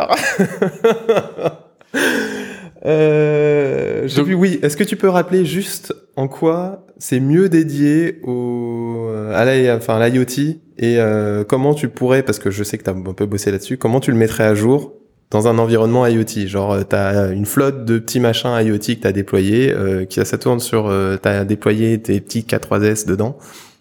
Comment tu fais ta putain de mise à jour? Bah, enfin, avec un cube, c'était l'apply. Ah, Non, veux- donc ils ont accès au réseau. Ah bah, Ah bah, ok. Sinon, comment ils accèdent au serveur? C'est vrai, c'est vrai. Ouais, c'est Hmm. vrai. Ah mais non, là, là, là, on, on parle d'IoT connecté. hein, sinon, ça serait un peu compliqué euh, si jamais c'était pas de l'IoT connecté. ok. Oui, ça reste un truc distribué, hein, Ouais, il y a c'est un API serveur, des, c'est- work- des c'est workers. hein. C'est- pas connecté par le- le- l'esprit des ondes euh, comme ça. Enfin, après à voir. Est-ce que vraiment tu peux utiliser, euh, par exemple, un, un service comme euh, Sigfox ou un truc comme ça, un truc qui te fait du 1 kilobit euh, Ah, par, euh, enfin, Des microsats, Voilà, CubeSat et Je pense, enfin personnellement, je pense pas que j'utiliserais pour ça. Euh, il faut regarder euh, le, le monitoring, ouais, entre entre le K3S qui puisse agent et s'activer d'une manière déclenchée par un système, euh, un système radio. voilà, com- compliqué. J'irai pas jusque là. Je pense que quand même on est dans de l'IoT avec un bon gros, ser- euh, un bon gros euh, Connexion persistante. Oui, et puis surtout un processeur ARM ou un truc comme ça. On n'est pas sur des trucs euh, MIPS tout petits, euh, etc. Enfin, Hmm, mais ça utilise Flannel et Containerd. Des réseaux de capteurs. voilà, à l'intérieur. Donc, euh, donc voilà. Donc regardez ça. Voilà, on voulait, on voulait un peu vous en parler pour que pour que vous regardiez euh, euh, ce que Je c'est. un truc euh, très kikoulol, mais je n'arrive pas à savoir ce que c'est maintenant. Automatic Manifest. Je sais pas ce que ça veut dire. Bon, regardez. En plus, ouais, ils ont ce pour, site, euh, ce site, euh, je l'avais même pas vu. Donc, euh, putain, ils ont même fait un, K3S.io. Ouais. ils ont, ils ont un joli site. Donc, allez voir. Et alors ça. après le dernier projet, alors là on est encore plus dans de l'alpha parce que alors le truc a été annoncé il y a quoi deux semaines, même pas. Euh, Eh, Ah, c'est Bibi qui s'y colle.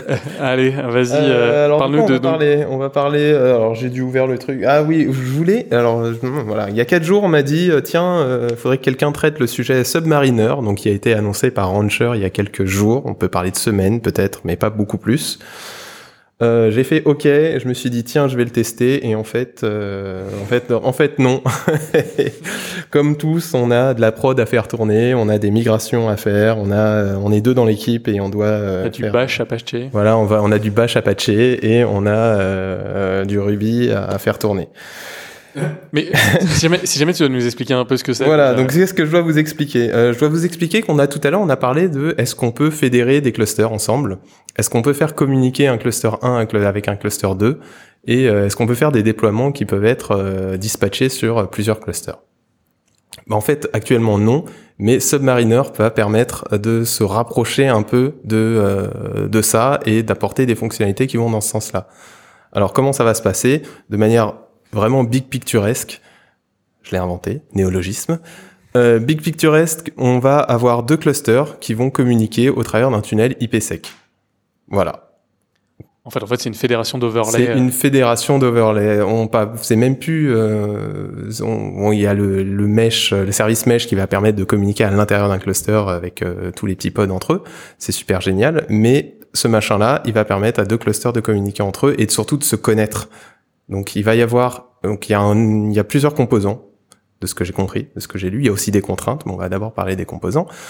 Euh, on va. ah, Il y a un. Alors, ça, il faut un cluster qui va être accès, qui doit être accessible par tous les clusters qui vont être euh, potentiellement connectés les uns avec les autres. Donc c'est ce qu'ils appellent, je sais même plus. Alors je- ouais bon voilà. C'est la fin du podcast. c'est la fin du podcast. Ils appellent comment ça? Ah oui le broker. Voilà le cluster broker. Euh, donc le Submariner broker est un cluster en, tant que tel qui va euh, avoir la connaissance de tous les informations, les métadonnées des clusters qui doivent être connectés. Donc c'est les CIDR, c'est euh, les DNS, c'est je sais plus, il y a d'autres, euh, il y a tout un tas, il y a une, petite- une petite dizaine de, de choses à rentrer. Et il va être, euh, il va aussi définir qui est le master, enfin bon, voilà, tout un, système d'élection qui est connecté à qui? C'est lui qui a la topologie. Il doit être accessible à tout le monde tout le temps. Donc il, bon, il y a tout des contraintes de haute disponibilité, de redondance à faire sur ce cluster-là. Euh, c'est notamment pourquoi, ce pourquoi je l'ai pas testé parce que j'avais pas de cluster. Euh, moi, voilà, je suis sur des. euh, Je suis pauvre, je suis pas pauvre, cluster. j'ai pas de cluster, euh, pas de cloud. AWS Et j'ai pas le droit d'aller dans le cloud. J'ai pas le droit d'aller. Si, on a le droit d'aller dans le cloud, mais bon, on est on est principalement en bare metal et euh, j'avais pas de quoi euh, spawner un cluster et de faire des tests et surtout j'avais pas le temps. Mais c'est pas grave. Donc il y a ce cluster broker qui est dans lequel on va déclarer toutes les métadonnées.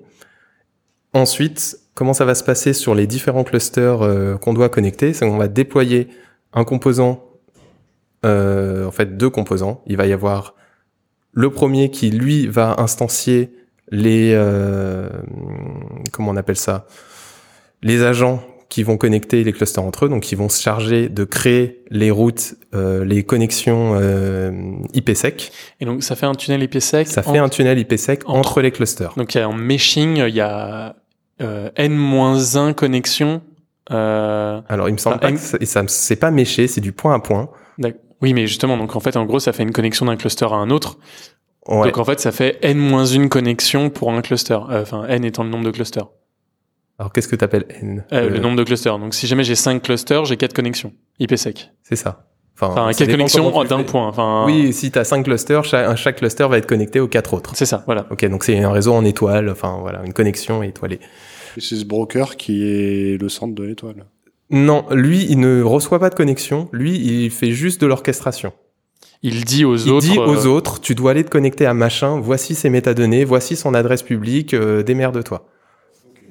Ensuite, tu as l'agent qui va créer les, euh, les endpoints qui, qui spawn les connexions IPsec et euh, qui gère en gros les règles IPtable et tout ce qu'il faut pour que euh, et les, le- les règles de masquerading, de NAT et compagnie pour que les réseaux communiquent bien ensemble.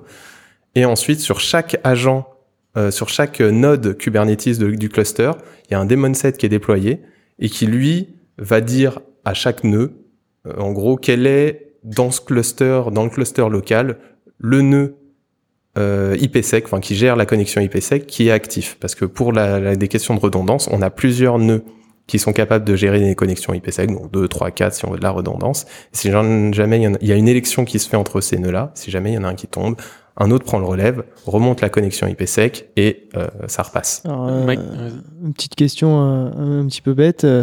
Euh, du coup, si on donc s'il y a un tunnel IPsec qui monte, euh, qui est monté, donc et euh, du coup tu les agents qui qui sont qui assurent justement le, la mise en place des routes. Est-ce que faut pas faire attention euh, au conflit réseau entre les di- différents clusters Euh, Est-ce que euh, Tout les à overlaps fait, IP. tout à fait, tout à les fait. overlaps de- d'IP au niveau, je pense que ça doit être le pod CIDR, je pense. euh. Exactement ça. Donc en fait, moi c'est ce qui m'intéressait, parce que notamment chez moi, je me suis permis de mettre le même DNS dans tous mes clusters et le même euh, le range d'IP dans tous mes clusters, parce que je me suis dit, ils vont jamais communiquer entre eux, Oui. c'est pas prévu, pas de bol. Euh, je vous ai parlé des voilà de comment ça marchait. Il y a tout un tas de contraintes, notamment au niveau du CIDR. Donc dans toute la rubrique prérequisite, il y a notamment euh, qu'il faut trois clusters. Donc il faut un cluster dédié pour le broker et deux Mhm. clusters pour communiquer entre eux. Mais surtout, il faut que les CIDR de chaque cluster soient différents, ne se chevauchent pas. Forcément, sinon euh, le routage va mal se En, mal en se fait, faire. en gros, ça permet de faire de l'agrégation vraiment de En clusters. fait, ouais, on, ag- agrège des, euh, tout simplement des, euh, des réseaux entre eux et chaque réseau est sur un cluster dédié, un, est réservé à un cluster cube différent. Et donc, donc là, ça a tel que marché. ça existe aujourd'hui. Voilà, donc là, ça a marché pour les IP. Donc, ça veut dire que si un pod essaye d'accéder à l'IP d'un autre pod qui est sur un autre cluster, ça va marcher, ça Voilà. va passer à travers Ça le cluster. va router vers un autre cluster. Comment ça marche pour les services? Euh, alors, il, ça marche, ça va pas, pas forcément marcher pour les services. Enfin, je sais pas trop ce que t'avais le service, mais c'est prévu qu'on puisse taper dans une, euh, alors dans une IP de service. Non, je sais plus quoi. Euh, ah merde. Ta ta ta ta ta. Tiens, c'est toi qui es sur le Mac. Est-ce que tu peux essayer de répondre à cette question pendant que je termine sur les contraintes? Bien sûr, quelle est la question? Quelle est la question? Tu- Attentif. Euh, je sais plus où j'en étais. Euh, ouais, les DNS. Voilà, la contrainte sur le CIDR et la contrainte sur les DNS. Les DNS doivent pas être les mêmes entre chaque euh, entre chaque pod, notamment pour euh, les raisons service. Va taper sur euh, toto.svc.mycluster1 ou toto.svc.mycluster2. Euh, si euh, chaque cluster a un service SV, euh, Toto, ça va pas marcher si on a le même nom de cluster. Donc ça répond à moitié à ta question. D'accord, non mais oui. Euh, ça peut être voilà. compliqué de mettre ça en place pour des clusters déjà existants. C'est ça. Pour des clusters déjà existants, si on n'a pas fait attention à ces contraintes-là, c'est cuit. Je tout pense simplement. pas attention à ce genre de choses. Euh, mais ça permet d'avoir déjà une première approche pour connecter deux clusters différents. Mhm. Au niveau des pods, j'entends, parce que forcément, euh, on a toujours l'option d'avoir des ingress, d'avoir des nodes ports, d'avoir plein de choses, et ça, c'est une première manière de, sans, sans parler du tout de, de cette solution-là, euh, Submariner, donc euh, pour connecter des clusters entre eux. Mais si on veut aller plus loin, on a ça. La question que ça- je me suis Ça donne une solution en fait. Ouais. Euh, si jamais vous avez cette contrainte-là vraiment qui est forte, que vous hésitez entre euh, créer un cluster avec euh, un, un overlay multi-région, etc., ou faire des petits clusters connectés entre eux, bah voilà, vous avez une solution possible. On ne dit pas que c'est la bonne Mhm. à tout prix, mais ça peut être, ça peut être une solution. Ça permet pas encore d'avoir des déploiements qui se font à la fois. Par exemple, je, je demande 20 réplicas sur un déploiement et qui j'en vais en avoir 10 sur le cluster 1 et 10 sur le cluster 2. Ça permet pas de faire ça. Ça permet juste d'un point de vue réseau network euh, et, D- et DNS de connecter des clusters entre eux. Donc j'attends de moi personnellement, je trouve pas ça idiot. Euh, j'attends de voir la plus-value face à tout ce qui est Calico, tout ce qui peut, enfin, Istio peut-être aussi. Ouais, ouais, mais Istio, est-ce qu'on peut connecter Et la clusters fédération, la fédération. La euh, Enfin voilà, je je saisis pas encore la la valeur ajoutée. Je vois que c'est pas mal personnellement. Je vois que ça peut apporter quelque chose, mais pour moi la valeur, elle est pas encore euh, évidente. Bah, eux, leur exemple, qu'ils mentionnent par-dessus comme le use case phare, c'est quand tu veux, par exemple, avoir une définition d'un déploiement Cassandra avec un ring réparti géodistribué. C'est il y a un autre truc que j'ai vu maintenant que j'y repense parce que j'ai regardé la vidéo quand même. Je suis pas complètement, euh, je suis pas complètement Un touriste. vierge touriste. je vais avoir droit à mon badge range- à mon à mon sticker rancher. Euh, c'est quand même, on est capable de dire lors d'un déploiement qui se fait dans euh, l'API Rancher, enfin dans Rancher, en passant via l'API, enfin via le Rancher. via Rancher tout simplement, d'avoir des composants d'un déploiement, par exemple la base de données qui va se faire sur le cluster 1 et euh, le worker ou l'application qui va se faire dans le cluster 2, ça va être possible. Mais tout simplement, euh, ouais, en passant par Rancher. Donc Rancher, lui, connaît les clusters, il va dire, OK, l'application cluster 1, la base de données cluster 2. Mais on va pas avoir, faut, on va pas pouvoir avoir euh, quelque chose d'hybride avec l'application qui est sur les deux clusters et euh, je sais pas la- le réplica sur le cluster 1 et la base Non, de données master sur le cluster ça, 2. mais C'est fait fait justement pour pouvoir accéder à des services qui sont que sur un cluster plutôt que Ouais. sur l'autre. Voilà. Tu vois, par exemple, tu pourrais imaginer euh, vraiment la logique où tu as des clusters par équipe. C'est ça, une ségrégation. Ça permet de faire une d'isoler, de ségréguer Exactement. par euh, éventuellement par périmètre. Tu as filé un cluster Ouais. pour une certaine équipe qui a, dis- qui a dispatché euh, quelques services et tu as une autre euh, équipe qui est sur un autre cluster qui veut accéder à la première. Et ben avec ça, t'es pas obligé de te passer par un layer de load balancer qui est encore une fois euh, tierce au cluster cube.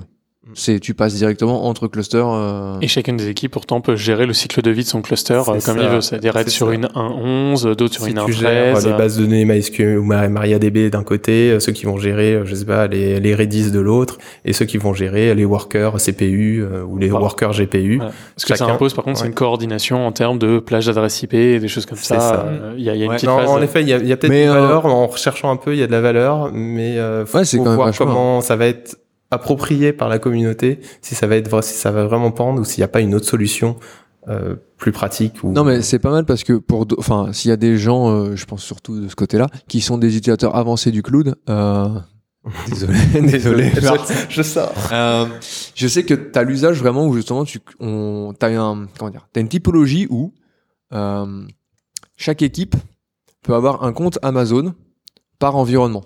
Genre tu aurais une équipe qui aurait euh, donc t'as l'équipe Toto qui a un compte dédié euh, Toto Dev, To- Toto Pré, Toto Pro pour justement pouvoir faire du billing et, euh, et une ségrégation plus forte. Et de temps à autre, tu as besoin de- d'accéder au compte de l'autre copain. Et euh, bah, tu peux faire ce qu'on appelle du peering dans Amazon.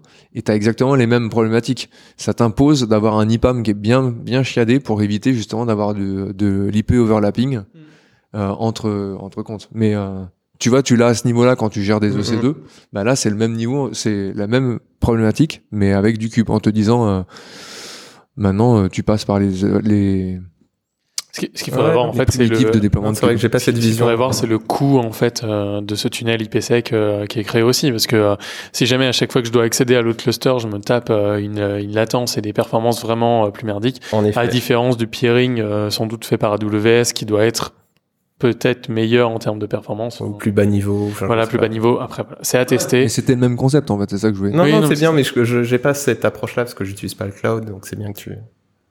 Donc, Et euh, au niveau de, de la gestion, parce que ça te crée du coup un tunnel IPsec entre deux clusters, mais euh, euh, pour communiquer d'un namespace à l'autre, normalement tu utilises des network policy, ou c'est peut-être que pour euh, ICP, je sais pas. Je Non, non, suis un peu pas un obligé, extraterrestre. Mais euh, du coup, comment tu définis que ta network policy va te permettre de sortir de l'autre côté et d'aller dans l'autre cluster? Eh ben, C'est un nouvel objet ou il- C'est une très très bonne question. Ouais, à un moment donné, ils ont un Submariner Router Agent.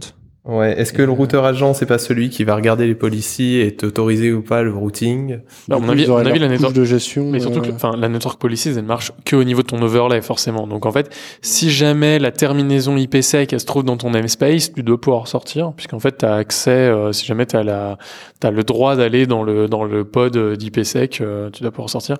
Alors après, c'est un, c'est un projet qui est extrêmement jeune. Euh, des gens qui utilisent la network policies, il y en a. Mais il y en a pas non plus tant que ça. Euh, est-ce que c'est pas leur, euh, est-ce que c'est dans leur roadmap mais pas encore géré euh, Il y a, il y a écrit Si, le si, terme policy dedans. management avec le Daemon Sharon, Ouais, exactement, mais euh, mais j'ai aucune idée de ce que ça permet de faire, de des limitations, enfin voilà, de ce que ça, des features que ou des limitations que ça permet de poser. Je ne sais pas du tout. Mais peut-être. Voilà, euh, là, là, le but de toute façon de ce qu'on vous a, euh, du but du podcast et de tout ce dont on a parlé, c'est vraiment de vous dire que les, euh, que les euh, solutions existent. C'est pas de, euh, c'est pas forcément de, de dire euh, qu'elles sont génialissimes, qu'il faut à tout prix les utiliser et que c'est la façon de faire. C'est vraiment de vous, de vous sensibiliser au fait qu'il y a des solutions qui existent au-delà du script bash pour installer un cluster, au-delà de d'une gestion un peu à la mimine d'un Ansible, d'un Terraform, de de CloudFormation, etc., etc. Il y a peut-être d'autres solutions qui sont faites donc bah voilà par une entreprise par exemple comme Ranch Labs, mais comme d'autres, et c'est à mon avis ce qu'on verra dans les prochains podcasts, euh, des solutions qui vont permettre peut-être de, changer la façon de faire et de vraiment utiliser euh, Kubernetes euh, d'une autre façon et de changer vos comportements de déploiement, de développement, de euh, euh, de maintien, de mise à jour, etc. Et voilà. Et donc là, par exemple, on l'a vu avec Submariner, c'est-à-dire que si jamais vous designez vos clusters d'une certaine façon, et eh ben en fait vous avez euh, gagné une fonctionnalité potentielle en rajoutant ça. Euh, voilà. De toute façon, l'ingénierie là-dedans, il faut voir que vous avez en face de vous des solutions qui sont multiples, qui sont extrêmement nombreuses. À vous trouver la meilleure pour votre contexte à un temps précis et ce temps-là pourra changer, le contexte pourra évoluer et les solutions d'hier seront pas forcément les solutions de demain et c'est pas parce que hier vous avez installé, euh, vous avez testé Rancher 1 que maintenant vous n'avez pas le droit de regarder un, un K3S par exemple, etc. Enfin, on a vraiment une évolution dans le temps euh, des solutions en fonction de vos besoins et en fonction même de votre maturité à vous-même. Donc euh, voilà, c'était ce que je voulais rajouter là-dessus. Et le cube philosophe sur France Inter. Et voilà, mais je voulais, je voulais rappeler ça pour dire, euh, il n'y a pas forcément de, de, débat de bonne ou mauvaise solution. Euh, si jamais vous avez de l'expérience dessus, donc c'est déjà un peu ce qu'on a eu dans le chat, euh, et c'est vraiment génial d'avoir ça en live. Euh, merci Nicolas de, de ta participation là-dessus, sur ton retour d'expérience sur K3S par exemple.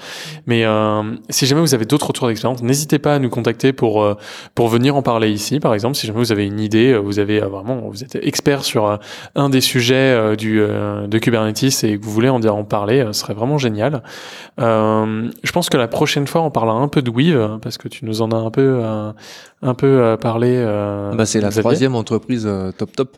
Voilà, donc c'est c'est vraiment une entreprise à connaître. Si jamais vous connaissez pas, ils ont bah, bien sûr Weave Networks qui est qui est assez connu puisque c'est un des un des réseaux utilisés le plus à l'intérieur des des clusters Kubernetes. Bah, c'est avec ça qu'ils se sont fait connaître. Voilà, exactement. Mais en fait, ils ont une flotte d'autres produits assez sympas. Donc voilà, on vous sans doute on vous en parlera la prochaine fois. Ça vous permettra d'avoir un autre point de vue sur qu'est-ce que ça veut dire des projets au sein de Kubernetes qui changent la façon de déployer la façon euh, d'utiliser, etc. Donc, euh, donc voilà. Enfin, je, je pense qu'on est, je pense qu'on est plutôt pas mal. Ils ont encore plein de projets. Regardez aussi, il y a un projet qui s'appelle Rio chez euh, Rancher, qui est une sorte de distribution Kubernetes ultra opinionated. Euh, voilà, avec une façon de faire et une seule. regardez, regardez ce qui existe, regardez ce qu'ils font, et puis peut-être ça vous donnera des idées, peut-être ça changera euh, voilà, votre utilisation de Kubernetes au quotidien, ou même vous fera passer à Kubernetes parce que pour l'instant vous trouviez ça trop compliqué. Euh, voilà, voilà un peu tout ce qu'on pouvait vous dire euh, sur Rancher. Malheureusement, on n'a pas pu avoir les gens de chez Rancher euh, là, euh, et surtout les gars techniques sont bah, très anglophones, et on voulait essayer de rester quand même un peu francophone dans ce dans ce podcast là. Je pense qu'il y a eu un bon digest quand même. oui, voilà, c'est de, de l'ensemble, la gamme. Mais voilà, donc n'hésitez pas à commenter sur tous les réseaux, n'hésitez pas à nous pinguer sur Twitter, soit en direct à chacun d'entre nous, soit soit directement à nos comptes, commenter. Euh, et, voilà. Et merci d'avoir écouté jusqu'au bout. Je sais pas si euh, tout le monde vous avait un, un dernier mot. Vive Kubernetes. Voilà. J'ai eu mon sticker Rancher.